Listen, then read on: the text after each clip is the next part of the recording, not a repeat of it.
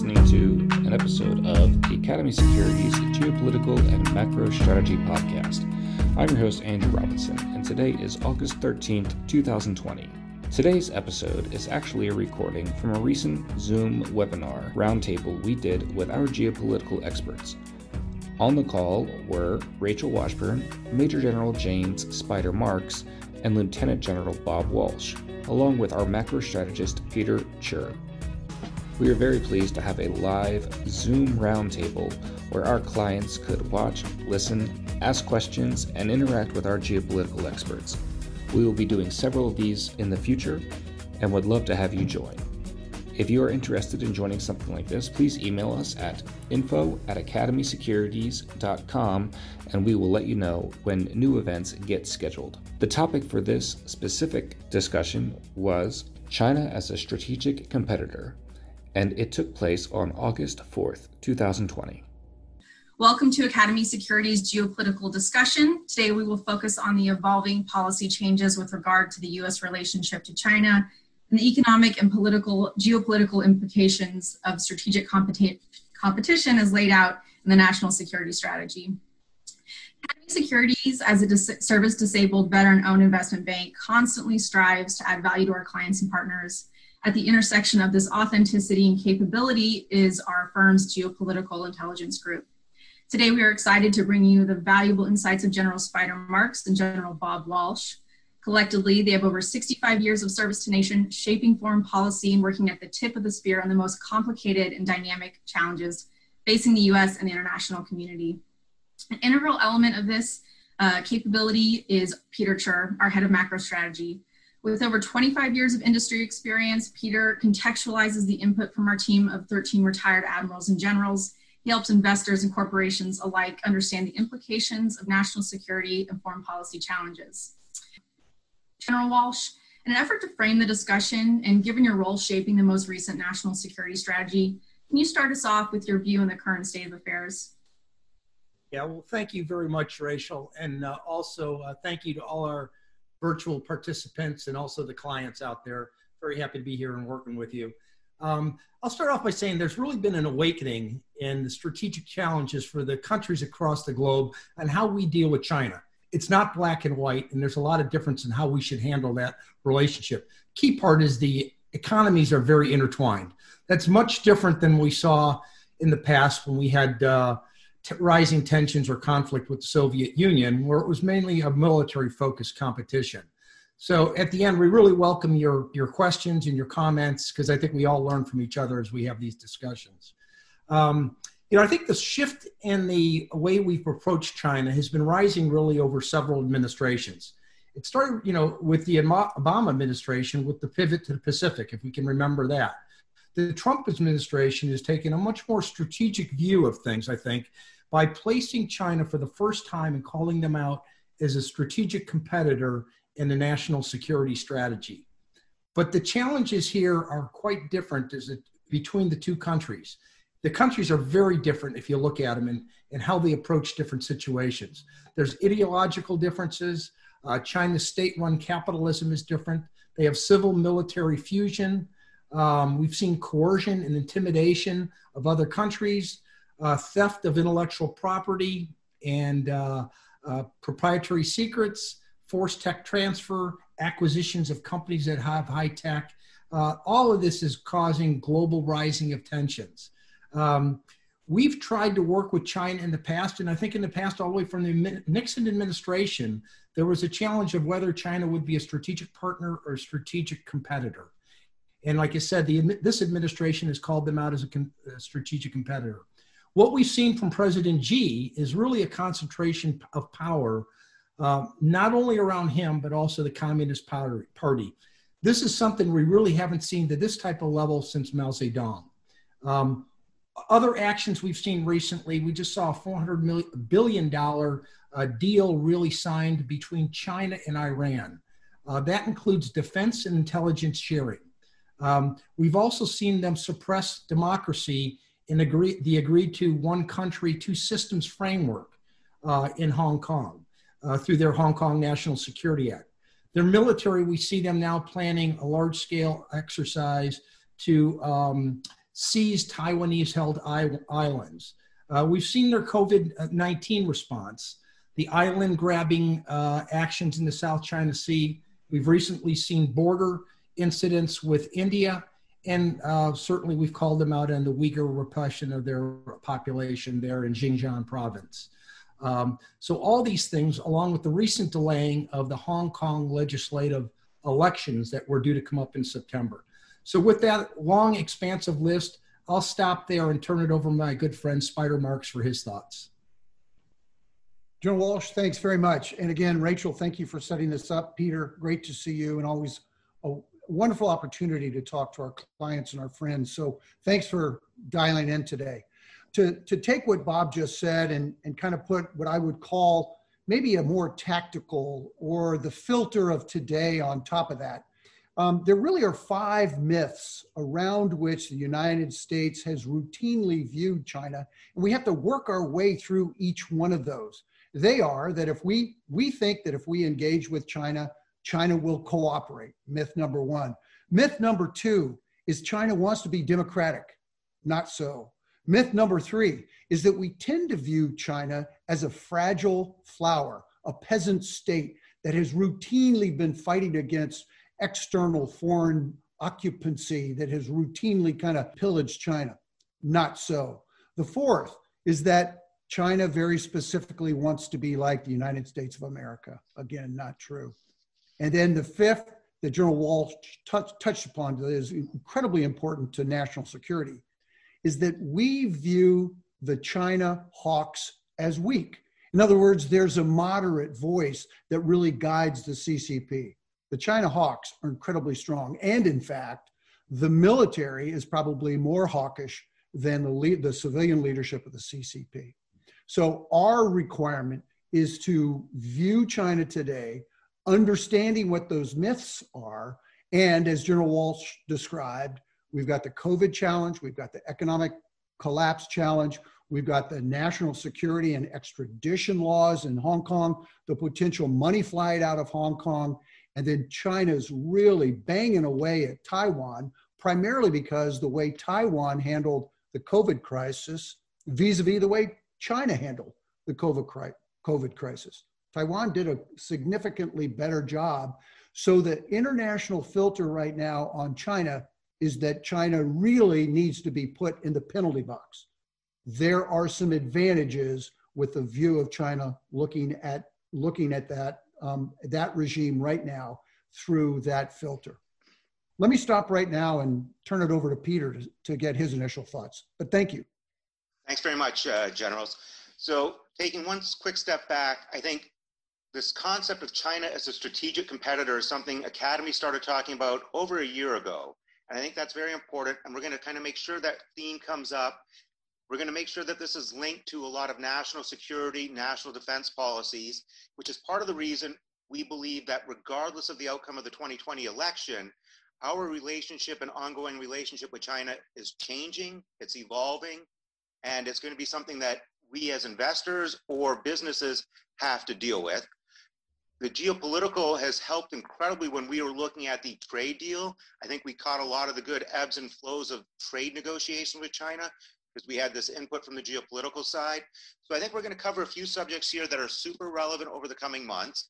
And we'll start really with more the traditional geopolitical side, where I think we have viewed China as one country, two systems. And I think we've let ground slide in Hong Kong.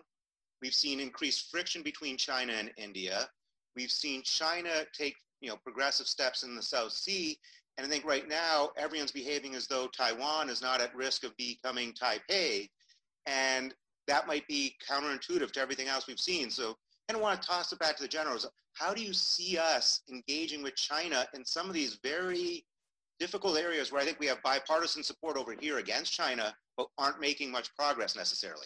Yeah, I think, you know, the thing is, what we have to do is realize that the, the Trump administration has set China out as a strategic competitor, as you said.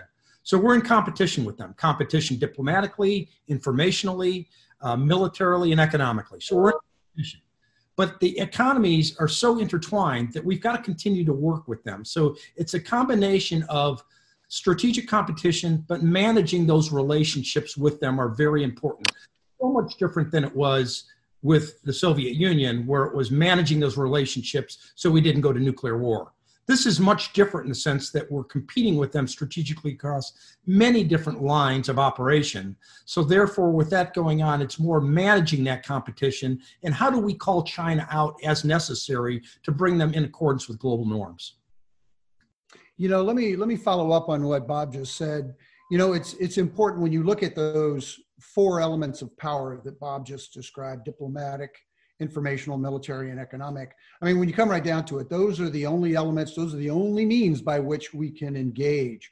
And with China, we have an opportunity now because of the fact of where we are relative to the COVID crisis, relative to the trade imbalance, relative to the what I would call this worldview of China as being really in the penalty box and having created a number of these incredible challenges that we're now confronting. Is there is a great opportunity to have China, and I would think China would acknowledge that they are probably going to have to give up some of their advantaged positions along the margins. So I think globally, it's an opportunity to economically gain some advantage for the Western democratic, what I would call those mercantile states in terms of their engagement with China, the repatriation of supply lines back to national borders, wherever they are, in particular the United States. And I think there's a real willingness on the part of the United States population to do that, even though there might be an increased cost attendant to that. But it's necessary, and we haven't had these discussions until we've been confronted with the challenges that we now have. So there is an opportunity to gain some ground based on the circumstances that we're confronted with right now.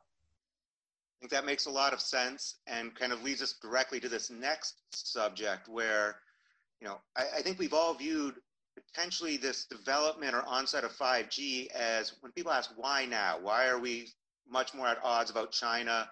Why is some of the intellectual property issues more, more of a concern? And my view is really five G to some degree was a catalyst where you see this, you know, transformational technology developing. And all of a sudden, we're much more worried about I T, I P. Um, you know, Huawei has obviously been an issue. Now we're dealing with TikTok as an issue.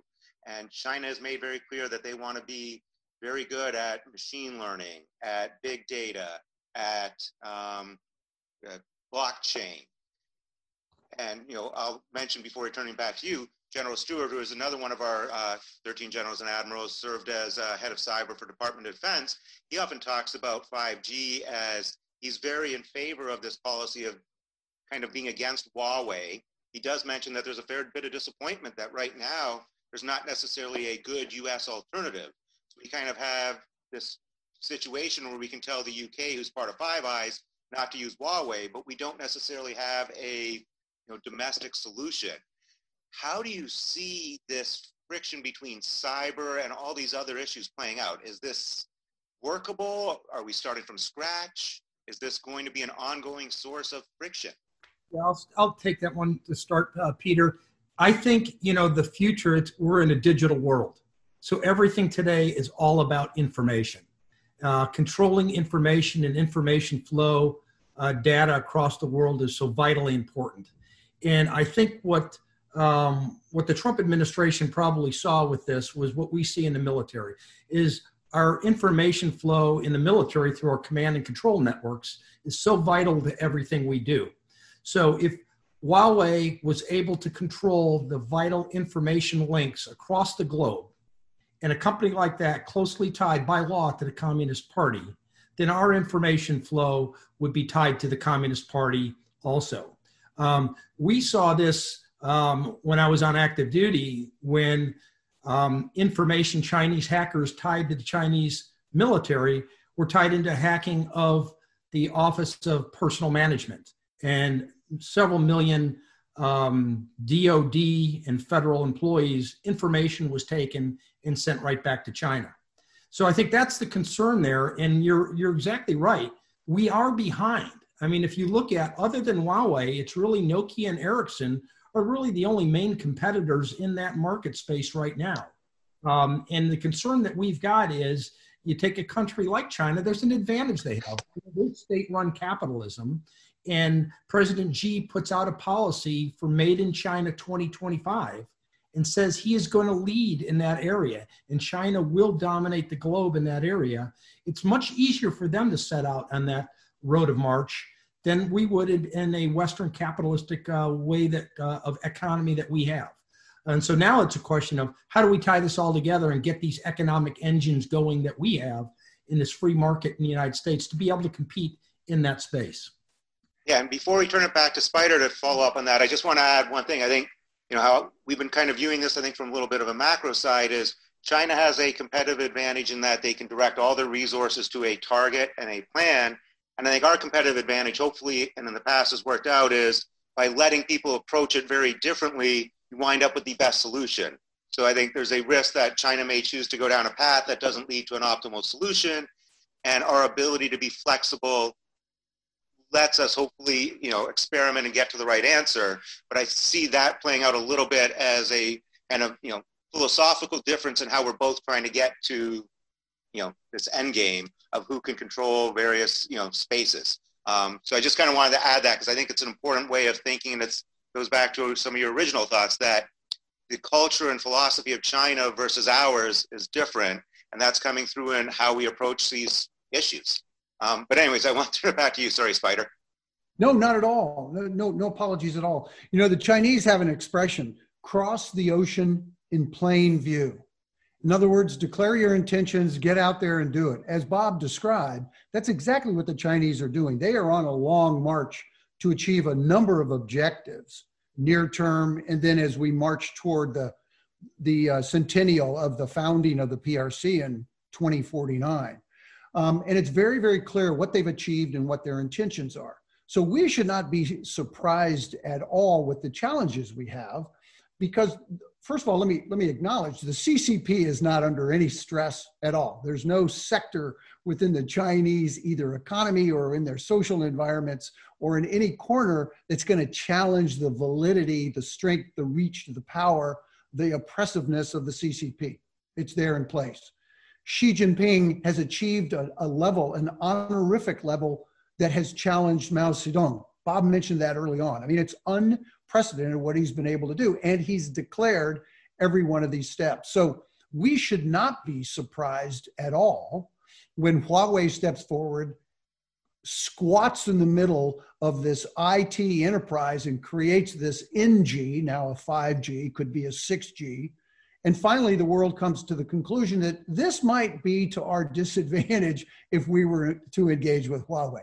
What, why are we surprised? Why did it take anybody so long to get there? Thank goodness the Brits came to this conclusion and will completely eliminate Huawei from their infrastructure, their backbone, within the next couple of years. My biggest concern with that is that if it's a part of the British backbone, their I T backbone, then it's a part of NATO, which means it's a part of our infrastructure. And again, as General Walsh indicated, it's now completely meandering through our national security, highly classified SPECAT, special category types intelligence networks, and it's happening and it's been declared that it will happen. So thank goodness we're coming to our senses. At the same time, what is the alternative? What is this, as Peter indicated, what is the domestic alternative? So from a businessman's perspective, I see that as a great opportunity. It's a blue sky environment. We don't have a really competitive advantage. Let's go get one. Let's let's let the engine of democracy and that incredible creativity just start racing. Make it happen. That sounds great, Spider. And I think you know, we were going to talk about this competition for strategic resources, but I think let's segue more directly right into supply chains. Um, you know, General Chin is one of, another one of our generals. He often talks about the fact that the U S military secures as much of eighty percent or more of their antibiotics from China, and I think. You know, we've talked amongst ourselves often that part of the national defense policy has been to ensure that we have a wartime, quote unquote, wartime production capacity so that we don't necessarily need to make the things in wartime all the time. But when we have that, we have the capacity to do so. And to me, it seems like the whole coronavirus issue, when, especially when we look at some of the medical and the P P P issues, that one, our ability to ramp up production domestically doesn't maybe seem sufficient or good enough, um, or didn't happen quick enough?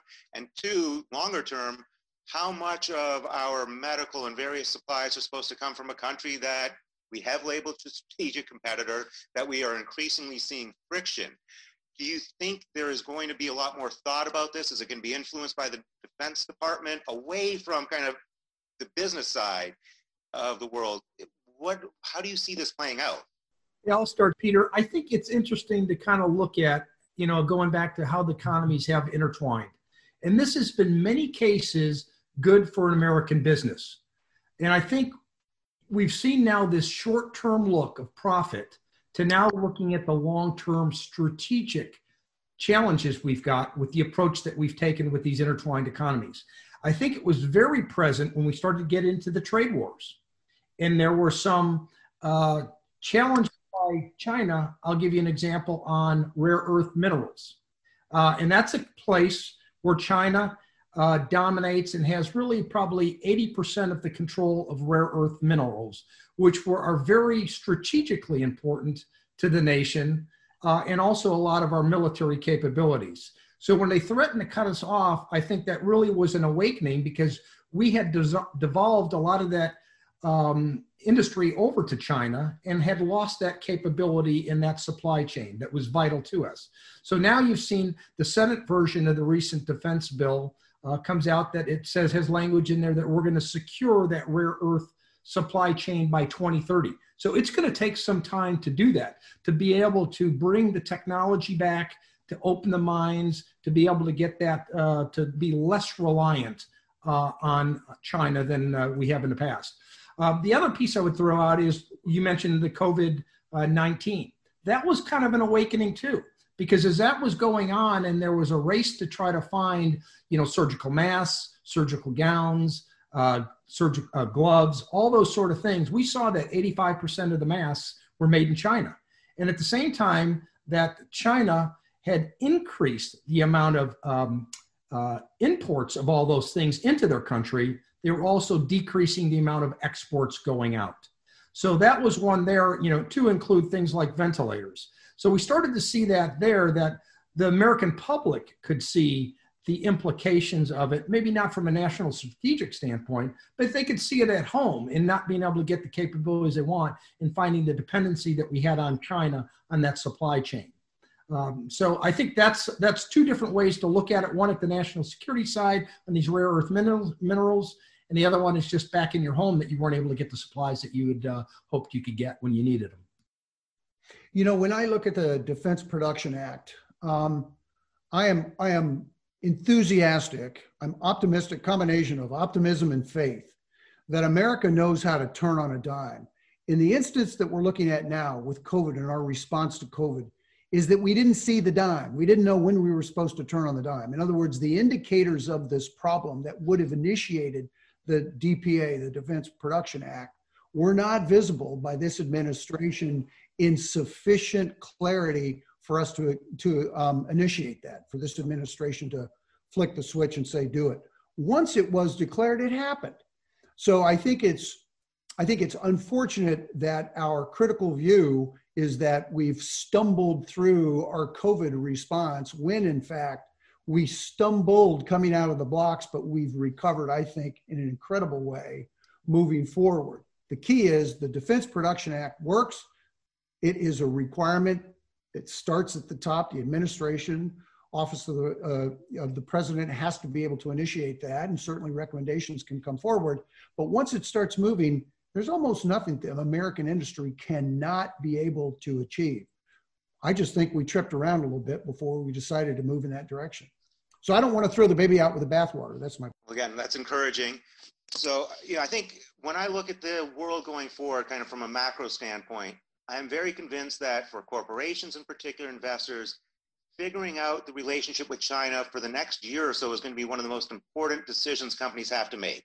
How do we sell into China? What can we sell into China? I think that's been an open question, people resolving that. Then what do we produce in China? How much can we produce in China? If we don't produce in China, we shift some supply chains, where are those going to come from? I think there's going to be some pressure from E S G investors as well on this subject. I think E S G investing is becoming more refined. I think, you know, people are going to look at how, um, you know, robust is the supply chain. Clearly, when country after country has been shut down, we've seen some issues with being too dependent on any one country when things like COVID can shut down transportation, things I don't think we'd really thought about as a potential. So I think people are going to look at that. I think people are going to spend a little bit more time to what I call attribution, where if we are getting supplying from somewhere, why is it cheaper? Is it because they're using different labor practices? What's going on? So I, I think we're going to have a lot of this. I strongly believe that regardless of which party wins which part of the twenty twenty election, this is going to continue.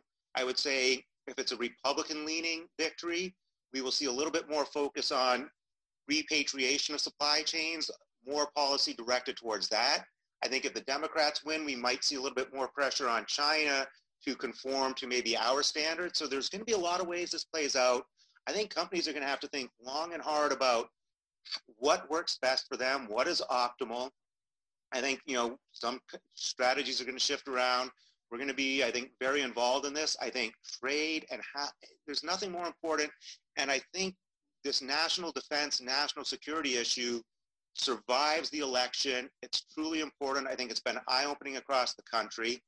And, you know, on a couple positive notes before we turn this over to questions too, which we did not really get to talk about is, you know, when we're looking at this economic battle with China, which we to some degree have, we are getting closer and closer to India. We're seeing ourselves turn in favor of India, maybe over Pakistan in places to make sure, because there's a billion plus market where we understand a little bit better.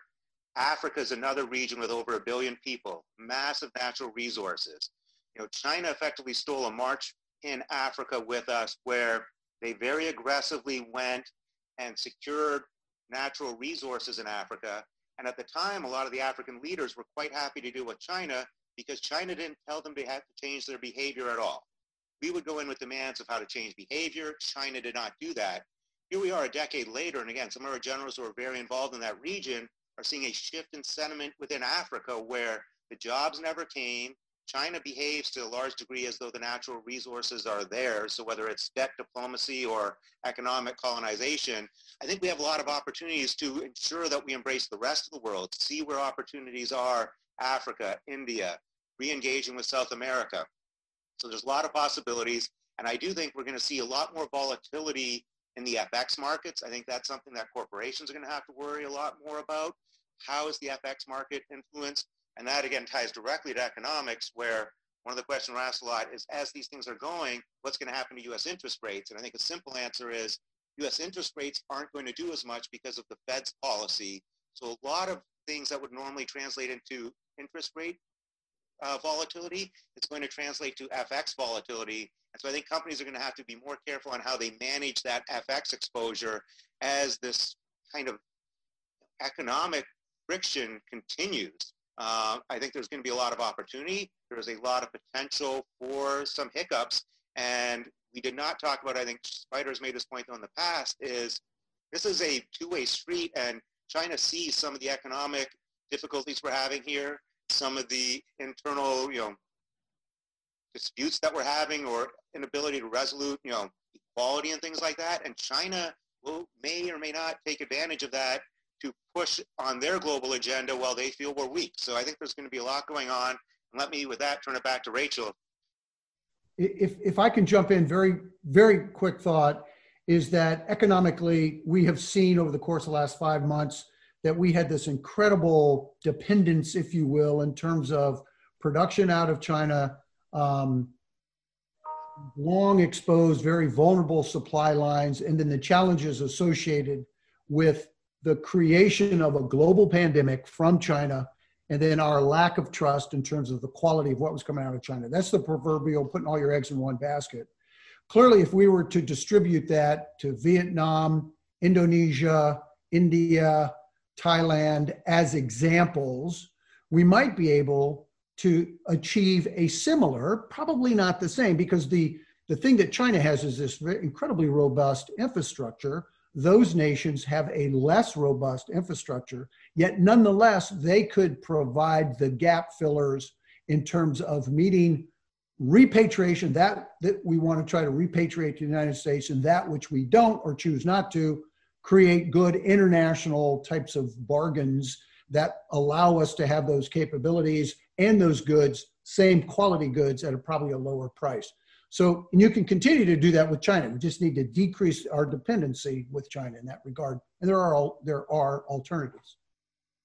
Great. Well, it's actually a, a perfect segue into some of the questions that we have been receiving from the audience. Um, there's definitely a theme that wants to take a look at what, this is maybe a, a U S lens that we're looking at the, the view of strategic competition from the U S lens, but let's take a broader look at the global lens. How are, how are our allies viewing their relationship with um, China? How are other countries taking their decision to, you know, choose between China or the U S um, as the strategic competition heats up? How is that view being taken? And um, General Marks, let me pose a question to you specifically to, to start it off. Um, how are we seeing our allies operate within this new parameters of strategic competition? And then from their point of view, how are they looking at the, the choice between these two world powers?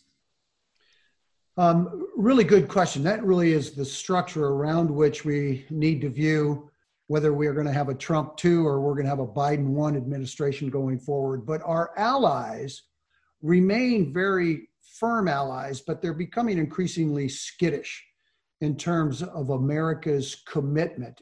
There have been a number of signals that we've given out to our allies and our partners and our friends that we'd like to have as either partners or allies, those that are still on the fence, that we may not be there for them.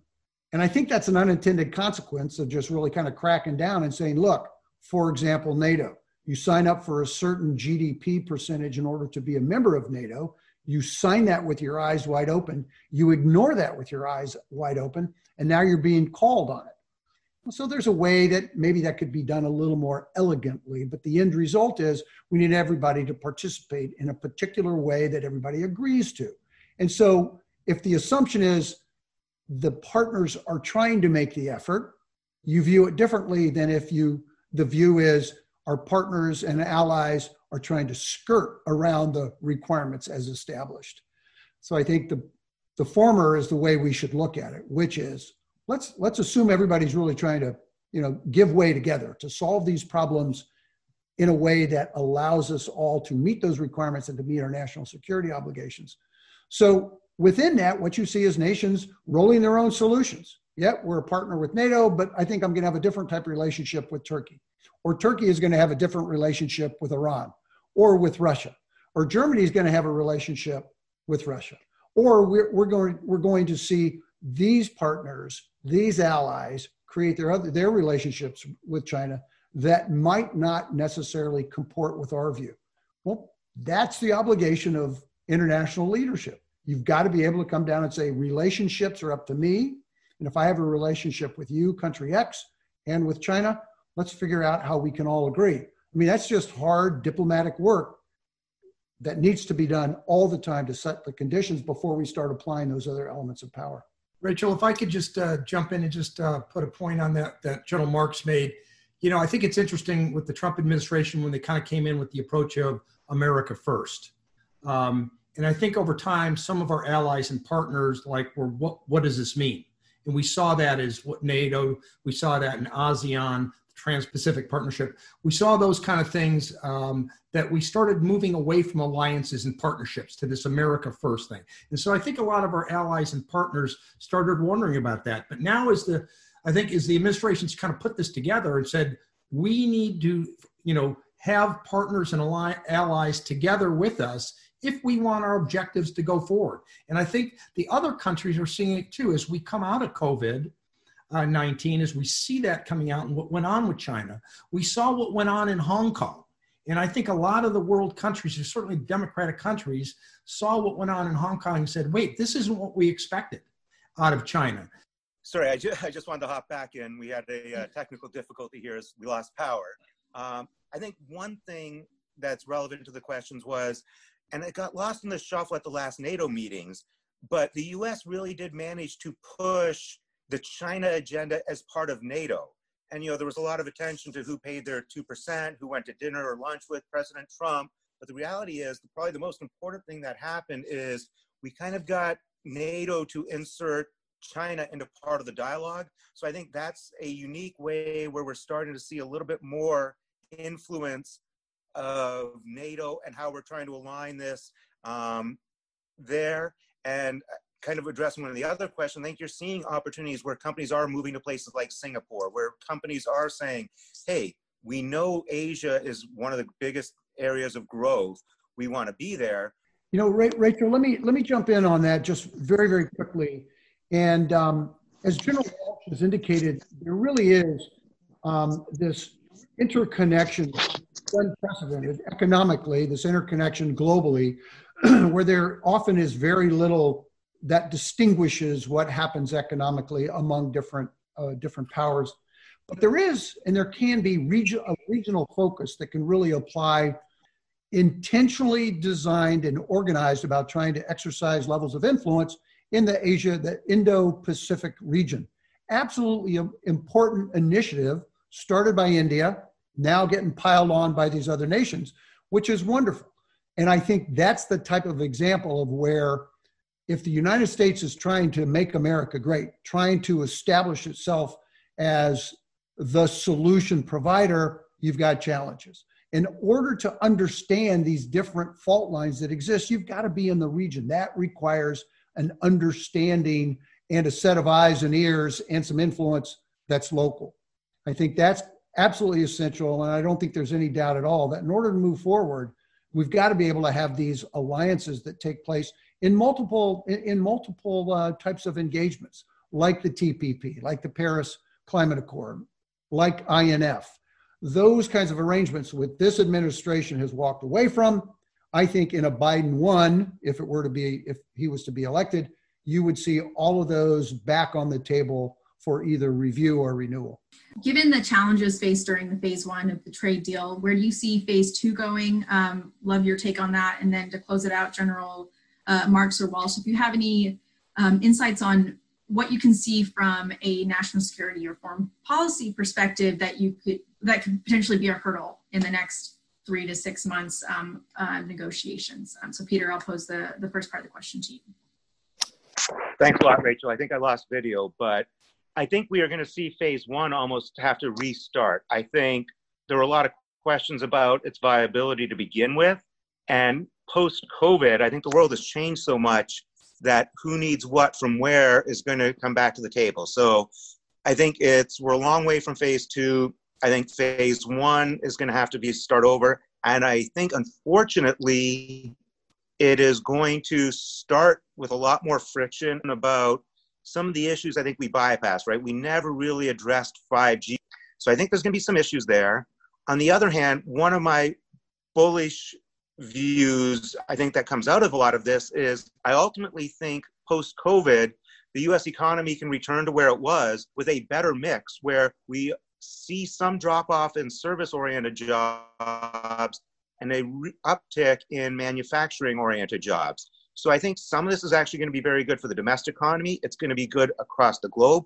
I do think companies are going to have to spend a lot of time when they say, first, it's going to be a difficult choice. Do we move production out of China or not? Some of that's going to have to do with the trade deal. Some of it's going to have with the political um, lay of the land. But then the question is, do we move it to Vietnam, Mexico, Philippines, move it back to the U S?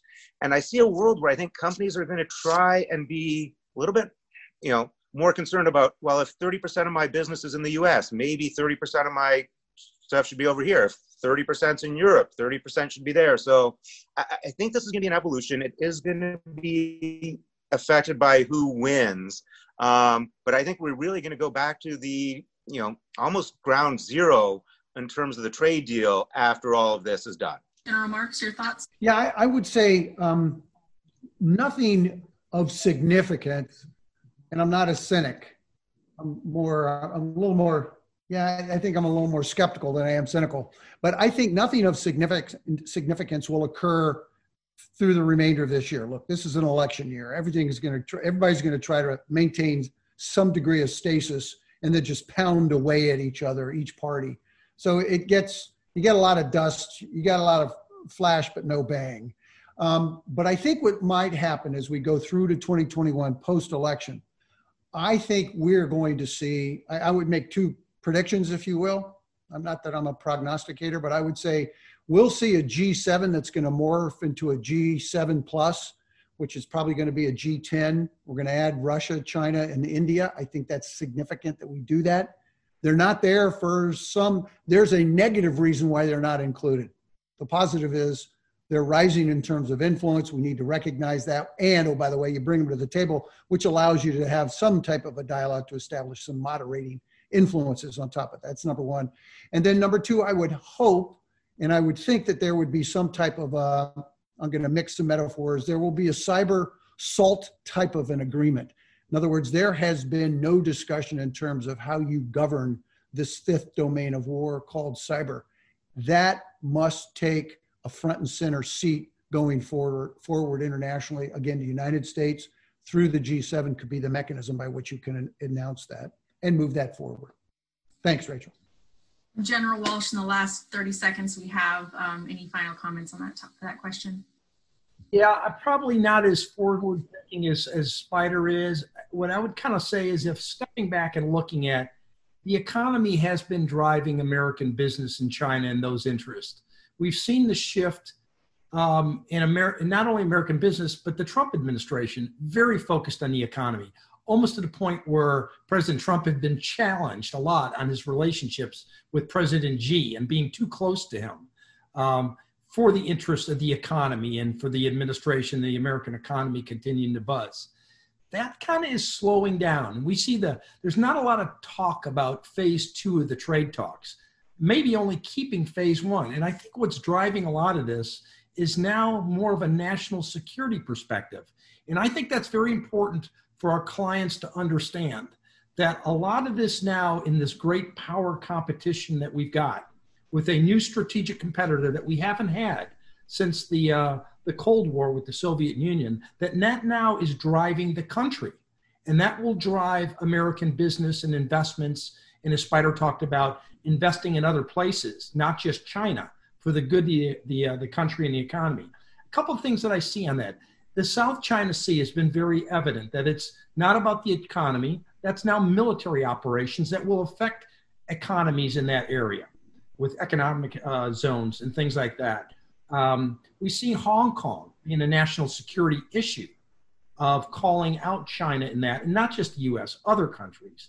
And then one that I think I just finished with that I think is very important to look at is we saw China trying to work real hard to get along with the U S, mainly for economic reasons and to their benefit, to continue to move the One Belt, One Road China forward.